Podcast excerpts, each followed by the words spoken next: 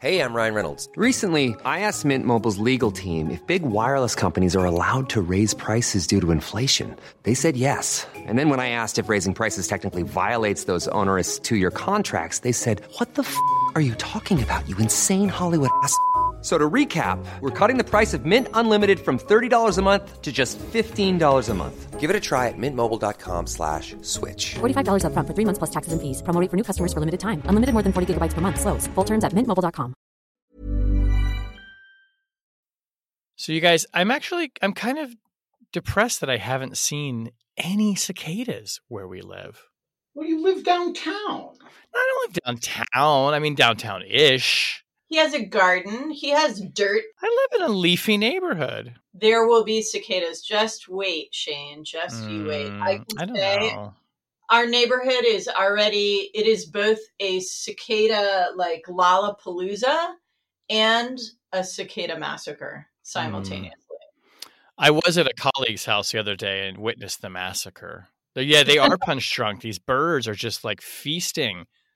It's just You can hear it shameless. in the bird song. They're so happy. They're Oh like my celebrating and eating, and no matter how many they eat, there will be more. Yeah, that's the thing. is The cicadas have a demographic bomb that's going off. The birds can eat as much as they want, but the cicadas are going to overwhelm them with procreation and uh, Oh, I was gonna say it's like the forces of Sauron. I mean the My birds. God. You know, the birds can win every battle, but they're going to lose this war. This is the most hedonistic display. It's just flying, screwing, and eating. yeah, it is right. like it is a Roman orgy. what we would all wish for. Yeah, well, who can blame them?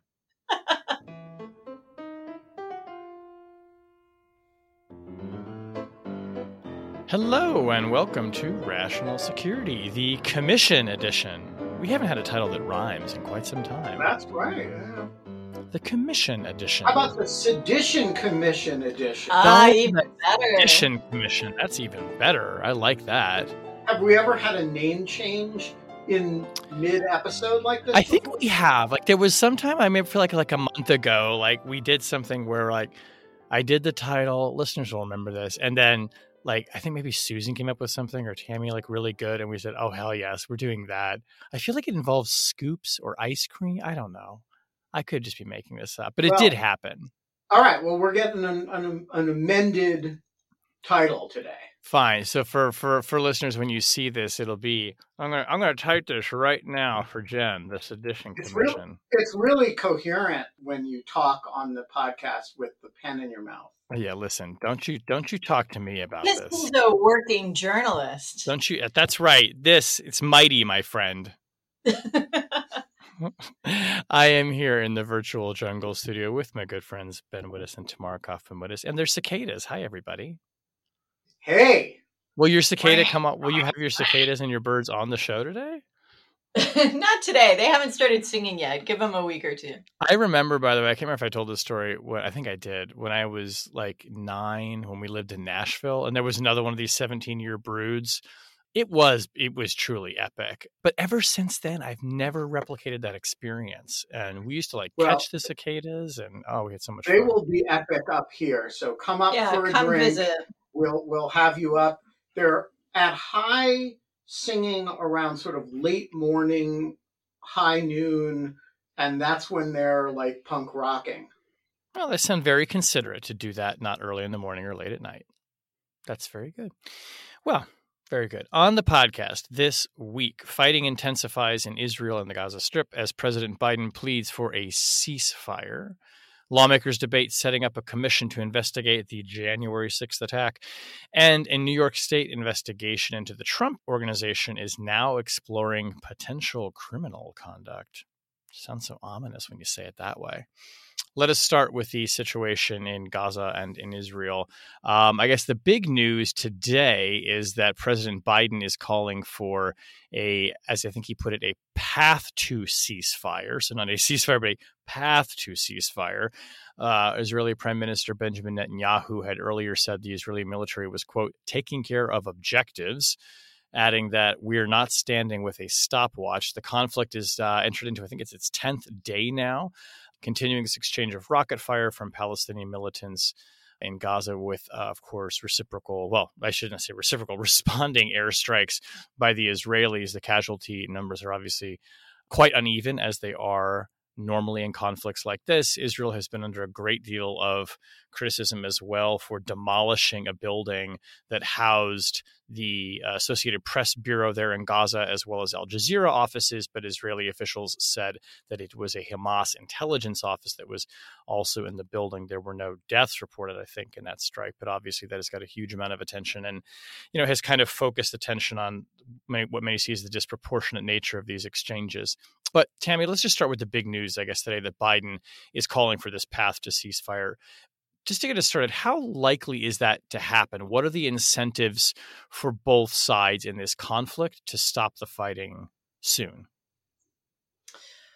Yeah. Um, so I think that there's sort of in theory incentives and in practice incentives in theory, both sides need to be able to say that they've achieved something meaningful before halting the fighting. For the Israelis, that means a significant degradation of Hamas's capabilities that they hope will prevent or at least delay the next round of Israel Hamas violence.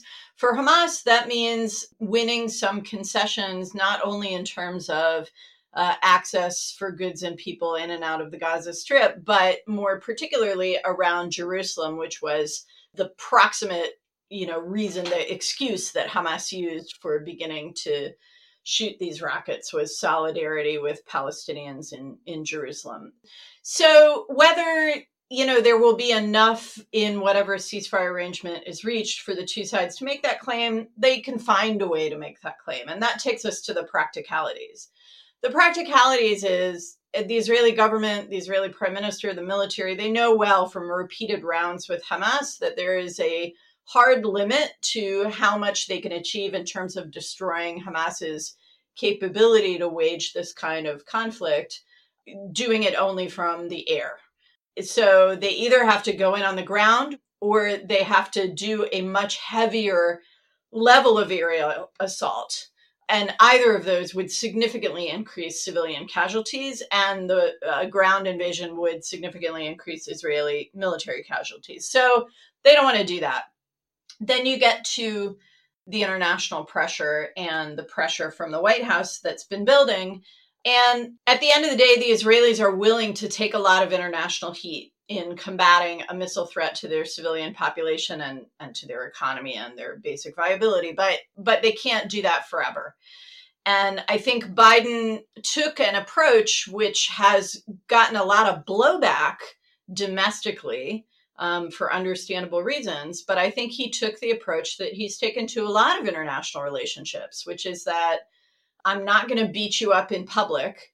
Um, we're going to handle this behind closed doors and I'm going to ask you to do the right thing for the sake of our relationship.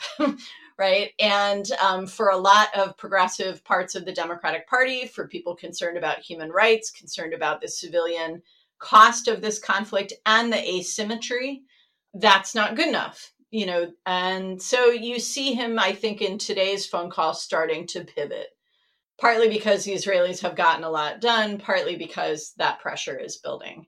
And so I think, you know, the underlying problem is that while he and the United States may have some kind of short term tactical leverage over the Israelis and over Netanyahu in specific, in this case, it's not clear to me how much leverage the US will have with Netanyahu once a ceasefire is achieved.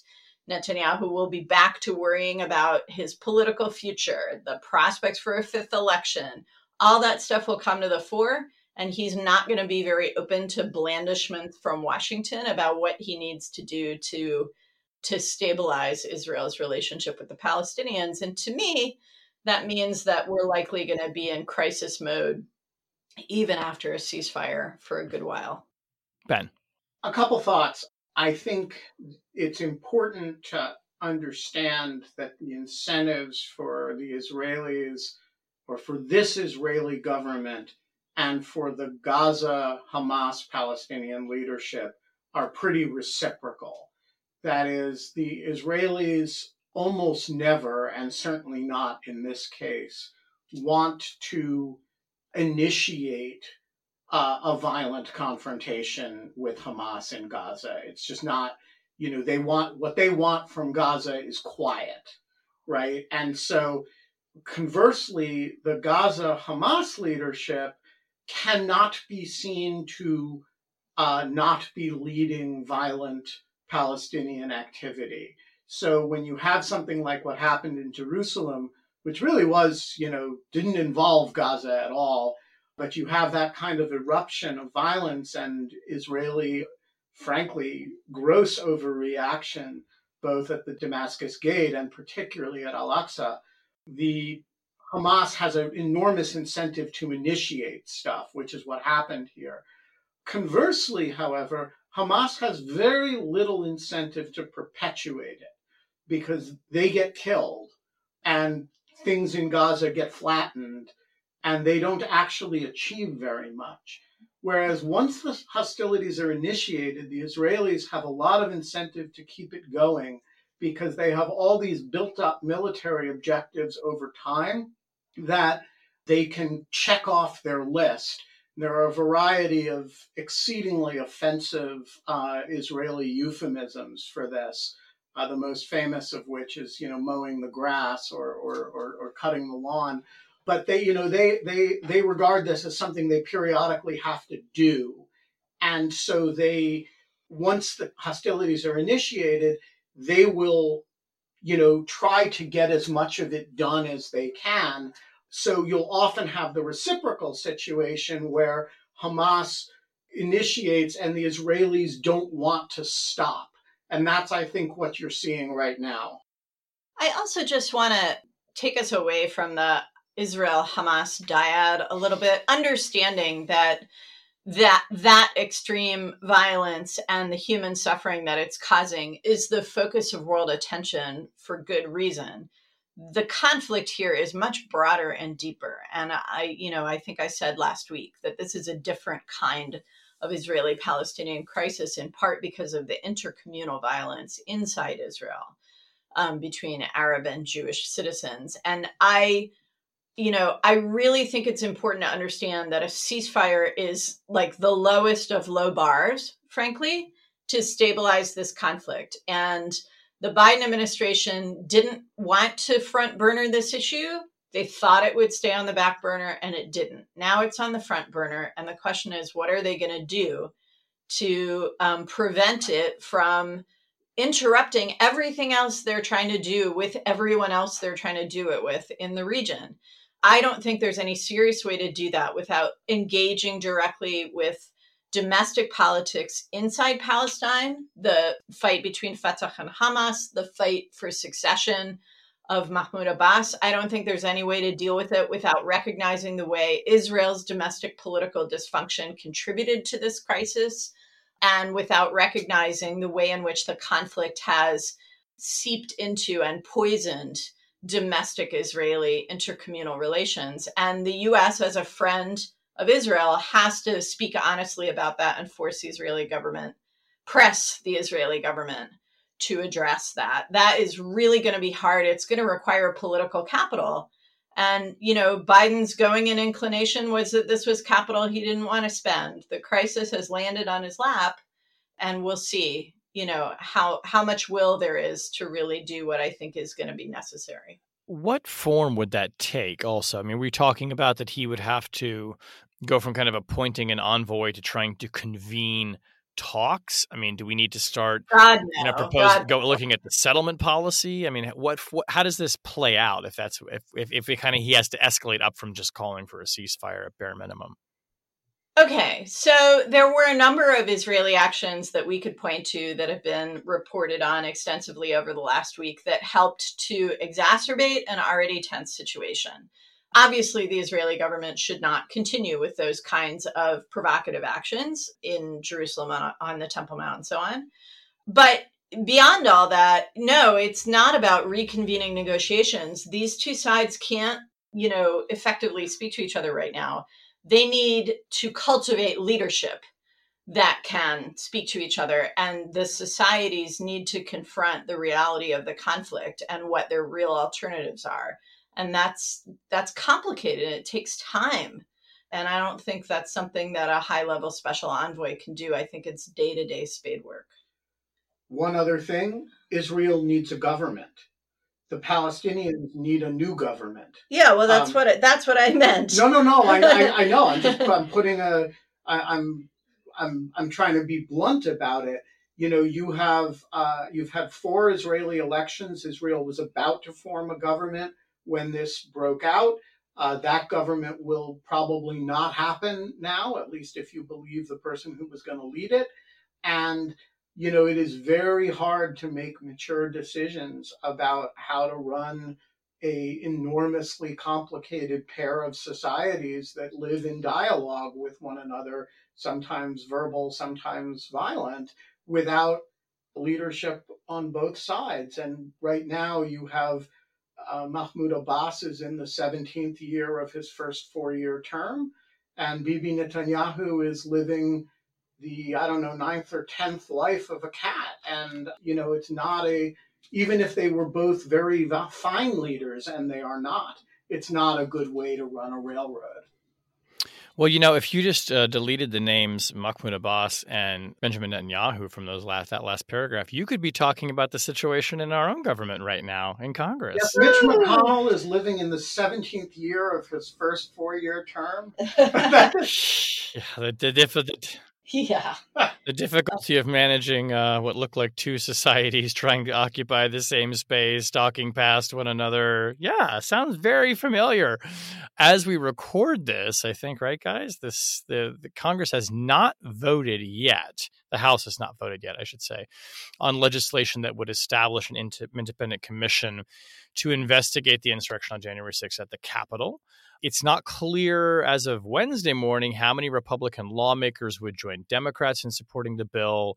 House Minority Leader Kevin McCarthy came out opposing this bipartisan deal that had been struck. There's some, but this is also kind of like a seesaw on his part. McConnell now, Mitch McConnell, the minority leader in the Senate, has come out and said he opposes it.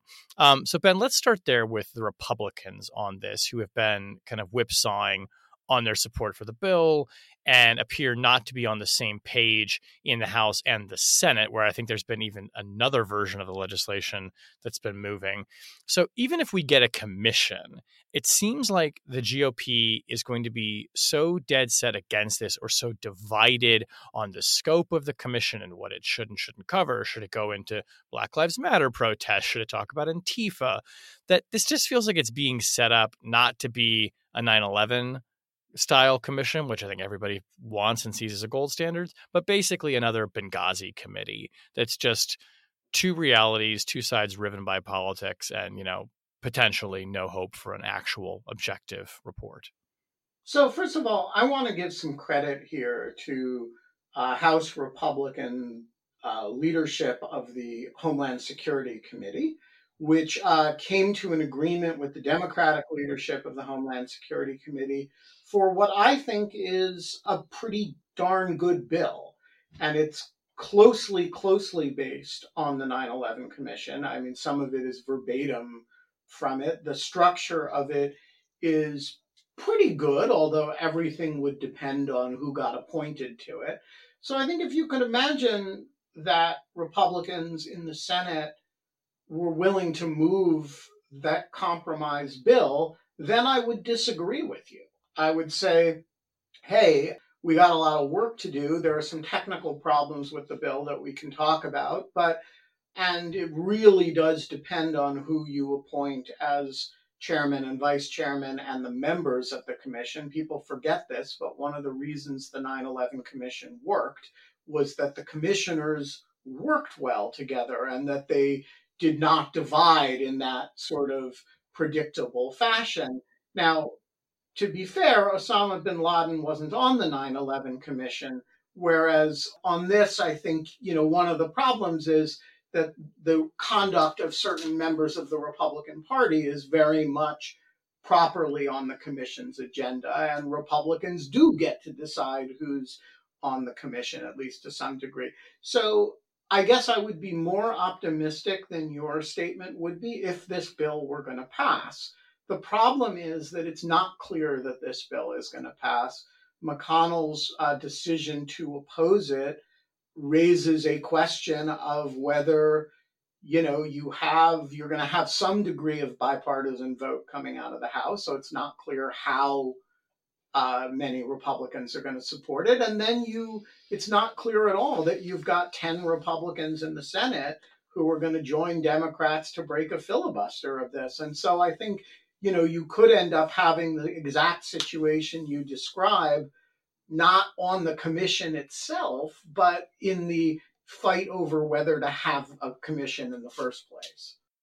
Yeah, I feel like um, part of what's going on here with McConnell is the pro Trump, you know, wing of the party, which is the majority of the congressional delegation of the Republican Party, is seeing this as a test, right?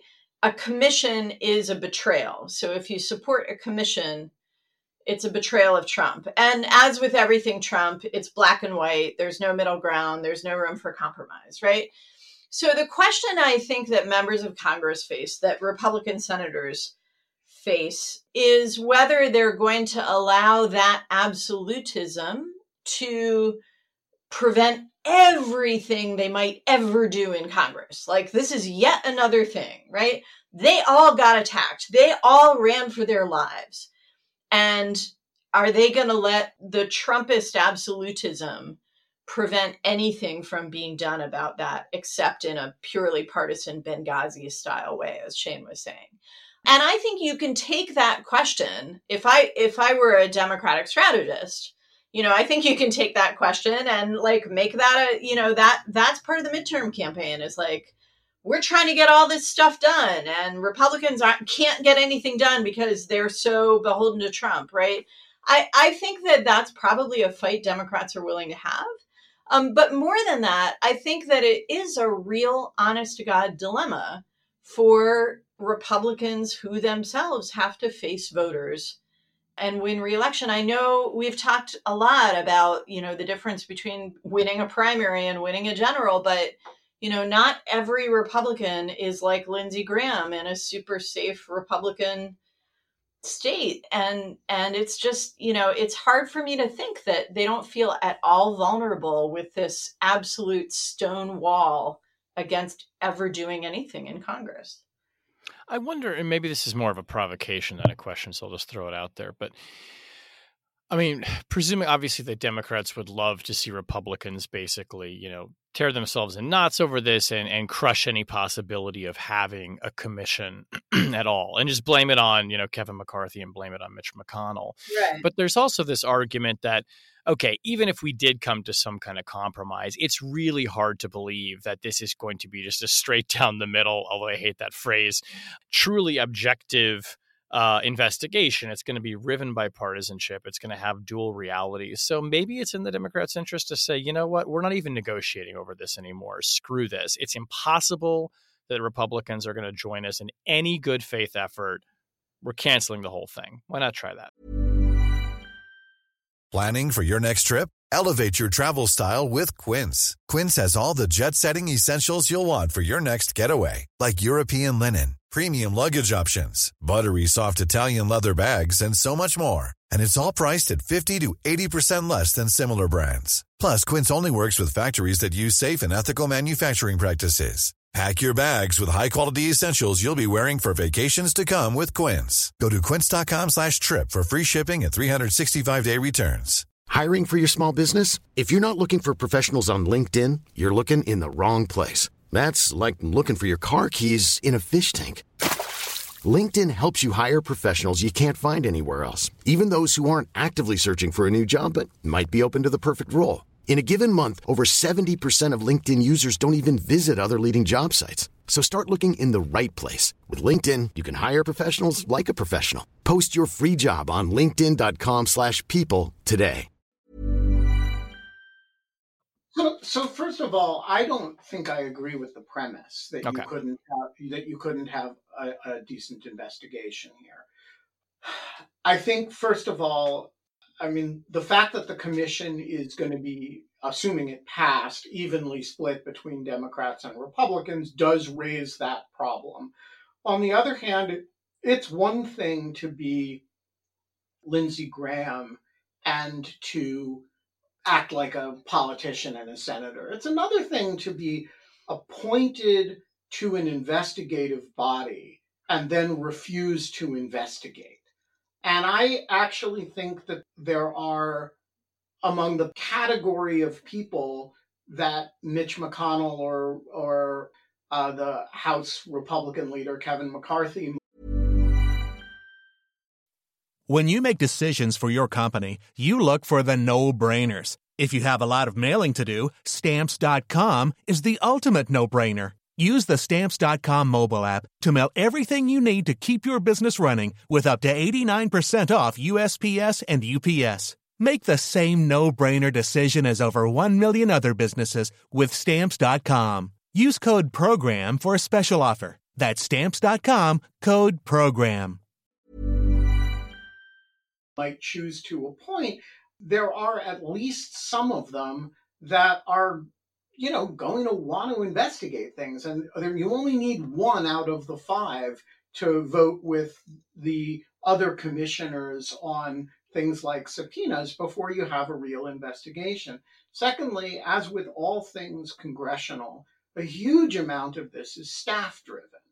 And if you appoint, well, and that was McConnell's objection, right? Right. and if you appoint a first rate staff, that is going to have a logic of its own. And so I'm not convinced that there's no good investigation to be done here. I'm also not convinced it's to the you know it's to the Democrats' advantage not to pass a bill here, but to drape it around the Republicans' neck. There's nothing bigger that they could drape around Kevin McCarthy's neck than his having to testify before this commission about what his conversation with Donald Trump was. There are a bunch of Republicans who do not have good stories to tell about their activities that day, their activities in relation to these protesters.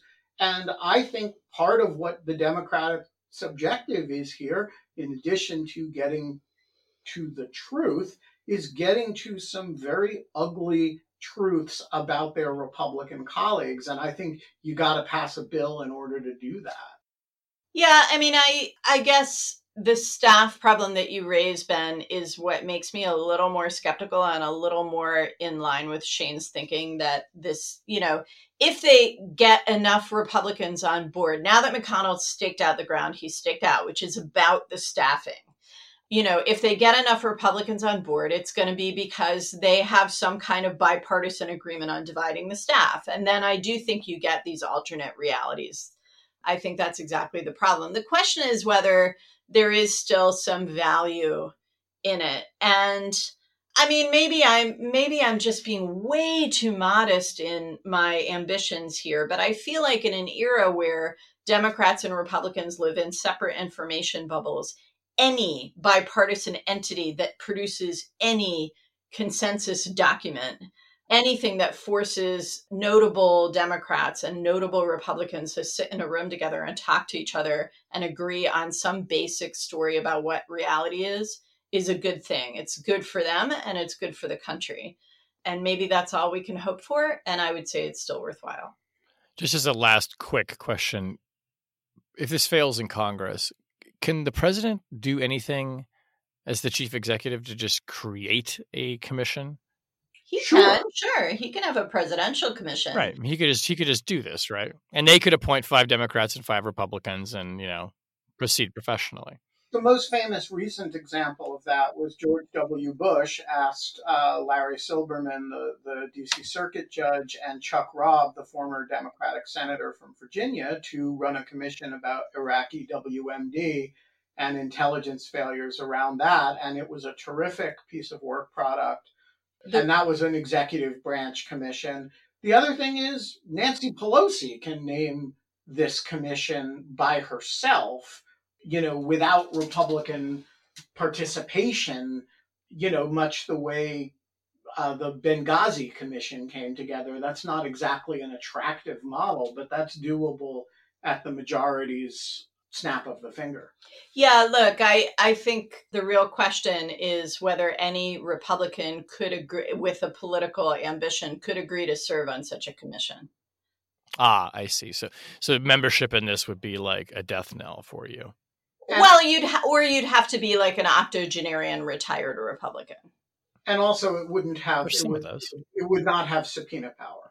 Well, that could be a problem too. It couldn't compel testimony. You have to ask very nicely for Kevin McCarthy to come testify. Well, so the legislative version, I think, could have subpoena power. The executive version alone probably could not. Gotcha. Well, you know who does have subpoena power? The Attorney General of the state of New York, Letitia James. Uh huh. Yeah, she, She can subpoena you. She can subpoena Mhm. you whoever and her and your records. All You get a subpoena, and you get a You get a subpoena, subpoena. and you get a subpoena. Reading here from my colleagues uh, Shayna Jacobs and David Fahrenthold, they report New York Attorney General Letitia James's investigation into the Trump organization is now considered a criminal matter. James's office said Tuesday night, noting that officials with the former president's company were recently apprised of the development. Quote, we have informed the Trump organization that our investigation into the company is no longer purely civil in nature, said Fabien Levy, a spokesperson for the AG. Quote, we are now actively investigating the Trump organization in a criminal capacity along with the Manhattan district attorney. No comment additionally at this time. Um, I do feel that we should read from the former 45th president's statement. I'm going to read this to you. Um, I have just learned through leaks in the mainstream media. Leaks? Okay. After being, after being under investigation from the time I came down the escalator five and a half years ago, including the fake Russia, Russia, Russia hoax, the two year, $48 million no collusion Mueller witch hunt impeachment hoax number one, impeachment hoax number two, and others, that the Democrat New York Attorney General has, quote, informed my organization that their, quote, investigation is no longer just a civil matter, but also a potentially, quote, criminal investigation working with the Manhattan District Attorney's Office. It then goes on to be mildly more coherent. We can talk Mildly. about mildly. Mild. I feel like this is the paragraph he insisted on writing himself.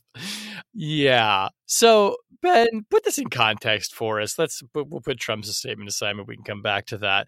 How serious is a development like this that the it's now has criminal implications? We talk about what that means, and also I want to get into why is the attorney general making that known? Well, look, Letitia James has a long history of saying things that are not appropriate for somebody who is going to conduct an investigation of Donald Trump or the Trump organization, including her statements while she was running for office. And I think a lot of things that people said uh, about Matt Whitaker having prejudged matters apply very much to Letitia James. And I believe Chuck Rosenberg argued a couple years ago on Lawfare that she should be recused from this because of those statements. And I, I, I do think her comments are. I, I don't know the propriety of the specific comment, but I think the proper amount to be saying about ongoing criminal investigations is generally zero, and probably confirming them is a bad idea. That said, look, once she was investigating this, of course it was going to turn criminal because the Trump organization is has been engaged in lots of activity that raises reasonable questions of criminal conduct and if you start digging around in their paperwork you're going to ask criminal questions. And so there is nothing surprising about this. It would have been surprising if it didn't happen. Obviously we have no idea how far along the investigation is or what the specific uh, allegations that they're looking at. But I mean, ask yourself this question Would you be surprised if the Attorney General of New York or any competent law enforcement agency started, you know, investigating the Trump organization and didn't find criminal questions to at least poke around about? And so I think it's the only thing that surprises me about it is that it wasn't already criminal before, which I'm not sure I quite appreciated. Um, so I don't know. I I I think it's you know it's a far cry from having a criminal investigation open to bringing charges, of course. but I do think that the Trump organization is in a world of hurt. I, I mean, do we know that it wasn't criminal before? Well, I, I don't know. I mean, I I, it, I think it's it, it's it implies that somehow, and there's been reporting on this that it had been, and we reported this in our story that the investigative team under James was pursuing a strictly civil investigation, which could still result in a lawsuit against the Trump organization or its executives. I guess now we're saying the notice from James's office was sent in late April to attorneys for the Trump organization, suggested criminality could apply to actions by current and former company executives and employees if the investigation finds wrongdoing. Which I'm also kind of like, well, yeah, no, duh. Like if you find criminal activity, Right. presumably you might file criminal charges. So this kind of raises again the question, and maybe there's a political calculation here too to consider. Like, is this just Letitia James? You know, doing this Yeah. pretty and, and kind of gross, frankly, because like when you know it, whenever it happens on any side, eh, we you know it's it's rightly criticized. And is it kind of maybe you know frankly a dumb political move because like at this point, if you kind of unsheath this and you come up with nothing, and then he's, just going to issue another like you know statement about the Russia Russia Russia hoax and the escalator and and look right. Yeah, I mean, in the post reporting, you know, there's a lot made of the cooperation that's now going on between Letitia James's office and uh, the Manhattan District Attorney's office. And I, I mean, unless I'm completely wrong, we did think he was pursuing a Yes. criminal case, right? Yeah. So, like, is there anything really new here, or is she just glomming on to what he was already doing and trying to reap the oh, political benefit? Okay, so a couple things. First of all, I don't know under New York state law what the criminal jurisdiction of the Attorney General is. I believe there is some, but you know, the frontline criminal investigation of the Trump organization is the Manhattan DA Cyrus Vance's investigation, which we've known uh, was a criminal investigation for, I guess, a couple years now, because there was that fight over its grand jury subpoena related to the president's financial records. So that there is a New York State criminal investigation involving the Trump organization is nothing new whatsoever. Tish James had this, remember, this huge investigation of the NRA that resulted in that civil suit. So we know she that was a civil suit, not a criminal matter, though it alleged all kinds of conduct that, if true, was criminal she opened some kind of an investigation and now says that there are this potential criminal liability or criminal elements. I agree with Tammy that we do not really know whether this is ancillary to the Manhattan DA's investigation, whether she's taken over a piece of that. And I am not I'm not knowledgeable enough about New York State criminal law to know what the what criminal jurisdiction she has or how it would relate to an ongoing grand jury investigation in Manhattan. And I feel like just as a reminder for listeners too, because it's been a while since we've talked about investigations of the Trump family or you know the organization or of Donald Trump. I mean, there's something different about from this from the Mueller investigation, right? I mean, I think you know, obviously looking back now, you know, Bob Mueller was never going to indict the president. Um, he didn't find evidence, you know, constituting criminal conspiracy with regards to the Russian contacts, although he found many contacts. There's plenty of evidence on the obstruction side, but we've all been over, you know, why he didn't charge on that. This is altogether different. This is Trump's company. It's his finances. It's potentially going back many years, and he's no longer the president. I mean, that's you know to underscore that. So it seems like the jeopardy for him here is much greater than it probably ever was when he was president, being investigated for what he did in office or on the campaign. Yes, absolutely. And there are other factors too. For example, that the New York Times published that exhaustive, you know, really remarkable and remarkably under discussed gazillion word story about the president, the Trump organization's tax approaches.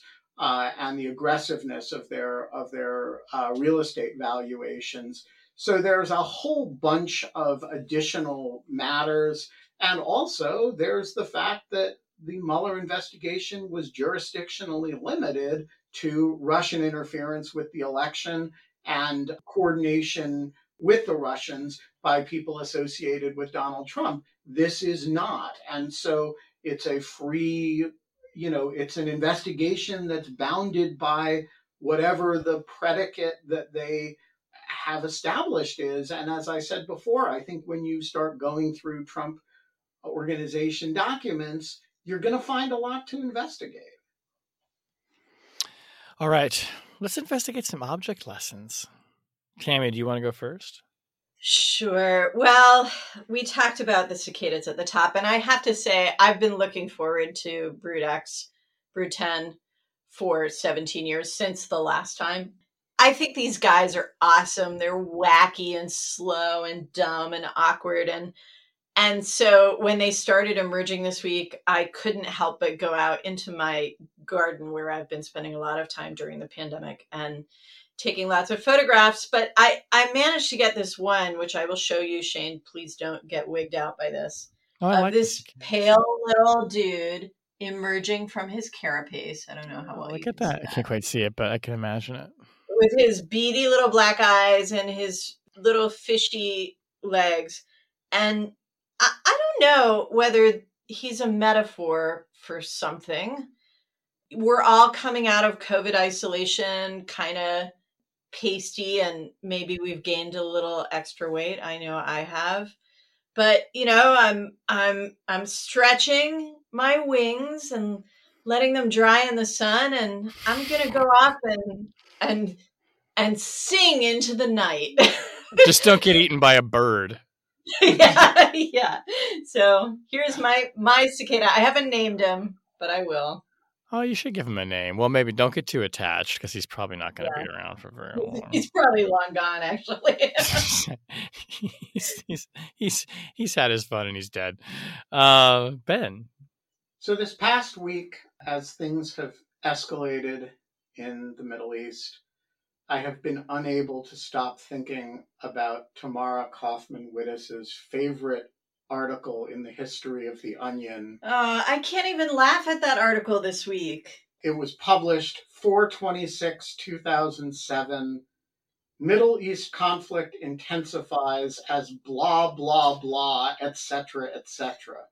And it opens as follows Dateline, the Middle East. With the Iraq War in its fifth year, the war in Afghanistan in its sixth, and conflict between Israel and the rest of the region continuing unabated for more than half a century, intelligence sources are warning that a new wave of violence in the Middle East may soon blah, blah, blah, etc., etc. You know the rest.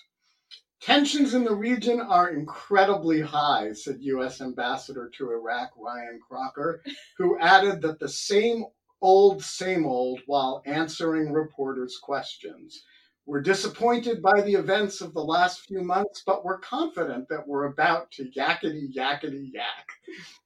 And it goes on from there. It is um, Oh, God. unbelievably timely, yeah. and uh, I refer you to it all. when I was writing sketch comedy, we would call that a one joke sketch, but it works It works, because and the joke doesn't get old. joke- yeah, it keeps working. the joke doesn't get old and the the thing is the article's pretty long and they just do it over and over, Over again. again for each part of the middle east and it works every, Every time. time. Nice, nice. Uh, well, my object lesson is in part a response to the the many listeners of the podcast who, and I see you and I hear you, who have been tweeting a lot at me about new videos of UAPs that are being released and leaked, and this big New Yorker story, which I have not read yet. Lots of people asking me why I am not the Washington Post reporter covering the release of the UAP report that's expected next month. he's biased on this subject people Yeah, I he's, might be. he's walled off for it because he has pre-existing known views That's right, I, I do, and they're well known. Although it is, it is, it's an intelligence action that is uh, forcing declassification of this report. So maybe I can like jurisdictionally claim it when it comes out. That'll be nice. Um, but I do want to flag for people to say, yes, I see you, I hear you. Thank you for all of your thoughts and prayers. But 60 Minutes did a really remarkable piece, I thought. Uh, I think it was this past Sunday. Bill Whitaker was the correspondent, and Graham Messick, who's one of their best national security reporters, did this, um, which broke some news because it actually had an, a new eyewitness statement from an F 18 pilot, uh, a woman who's never spoken before. And it's it's a very good piece. It kind of like lays out everything we know about you know the classified UAP program at the Pentagon that uh, you know that uh, um, Harry Reid had funded, et cetera, et cetera.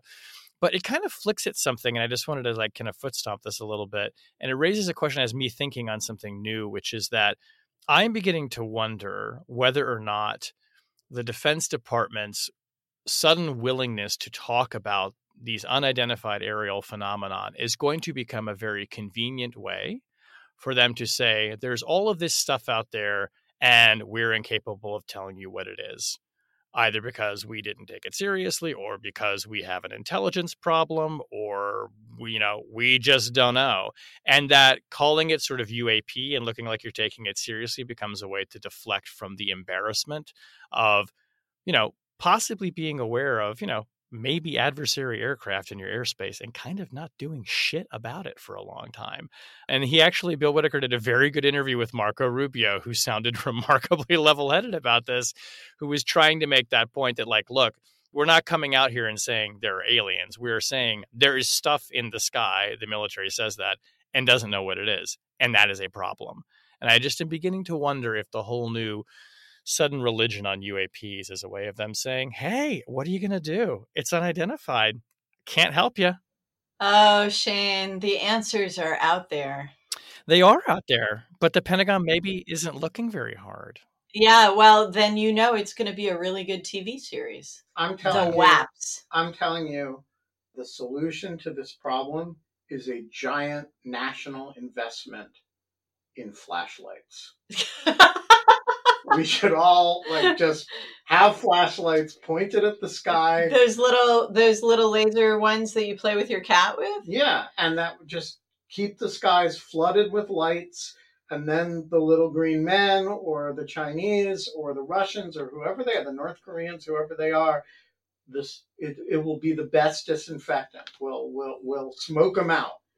This might be we might need a joint commission to tell us this, right? That the you know the Yeah. hundreds of billions of dollars we've spent on sensing technology is all for shit. What we really need is like, you know, everyone to just get a flashlight and point it at the Yeah, sky. point it at the sky. Yep. We'll, we'll- it- they can't hide in the dark if you're pointing. That'll the light. fool the Chinese and their hypersonic submarine drone, whatever it is. We are going to talk about this when the report comes out. We and are. we're gonna, and we are going to talk about it very seriously. In fact, we're all going to read the report. We're not going to make any alien jokes We're- at all. There are going to be no alien jokes. Not we're gonna even read one. the report, and we're going to have a wonky discussion about it. Yep. I'm going to go out on a limb and say the report's going to be a big letdown. It's not going to say there's aliens. That's okay. We'll It's not going it. to not say there are aliens. It's not going to not say it. Thank you. There we go. And when it happens, you will hear about it. But for now, that's the end of the podcast this week, guys. Rational Security is, of course, a production of Lawfare. You can read uh, more about this podcast on our show page, lawfareblog.com. You can buy your Rational Security flashlights at lightsinthesky.lawfare.skycom. yes, at, at thelawfarestore.com slash rational security flashlights. Point them at the sky. Yeah, good. Well, Let's quickly get that URL up and running. I can just I can hear the Bitcoin rolling in right now. You can follow us on Twitter at RATL Security. You can find us on Facebook. We're still there along with other assorted UAPs. Oh, my goodness. Uh, whenever you download the podcast, please do be sure to leave a rating and a review. We love to read your reviews. You guys are so positive. It's great. Makes us feel good. And push that share button and share it with your friends out there. Our audio engineer this week was Ian Enright. The show is produced and edited by Jen Patja Howell. Music this week by Letitia James with her version of Fiona Apple's underappreciated classic Criminal. oh, nice. That's good, Very nice. Apt. It actually should be Donald Trump singing that song, though, when you think about it. Hmm. You know, what I need is a good defense because I'm feeling like a criminal. Mm, yeah, just she can't saying. find a good defense anymore. hey, guys, check out who's here. Who? Love Is that the my- low flying helicopter? Low flying helicopter. Oh, he's competing with your cicadas for your attention, Tammy. he missed me. he missed you too. He missed you. Well, if Sophia Yam wants to come and chime in here, you could have like a symphony. That would be great. On behalf of my good friends Ben Wittes, Tamara Cofman Wittes, I'm Shane Harris. We'll talk to you next week. Bye bye. Go find some cicadas. Be nice to them.